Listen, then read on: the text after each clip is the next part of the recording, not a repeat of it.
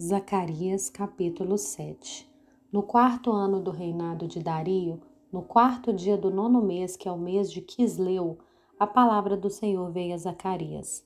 Ora, o povo de Betel tinha enviado Sarezer, Regem-Meleque e seus companheiros para suplicarem o favor do Senhor, perguntando aos sacerdotes que estavam na casa do Senhor dos Exércitos e aos profetas: devemos nós continuar a chorar com jejum no quinto mês, como temos feito por tantos anos? Então a palavra do Senhor dos Exércitos veio a mim dizendo: pergunte a todo o povo dessa terra e aos sacerdotes: quando vocês jejuaram e prantearam no quinto e no sétimo mês, durante esses 70 anos, será que foi realmente para mim que vocês jejuaram?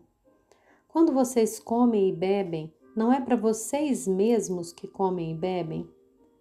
Será que vocês não ouviram as palavras que o Senhor pregou pelo ministério dos profetas que nos precederam, quando Jerusalém estava habitada e em paz com as suas cidades ao redor dela, e o sul e o Cefelá eram habitados?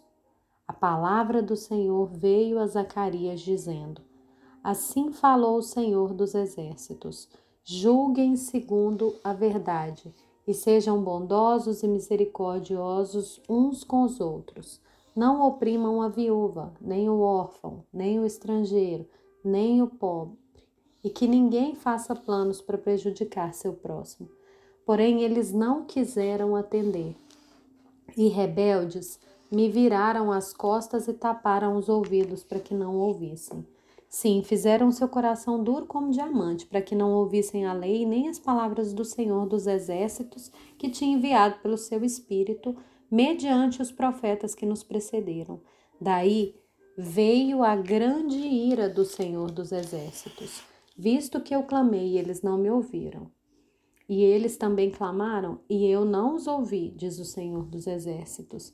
E com uma tempestade eu os espalhei por todas as nações que eles não conheciam, e a terra foi devastada atrás deles, de modo que ninguém passava por ela nem voltava, porque da terra desejável fizeram uma desolação.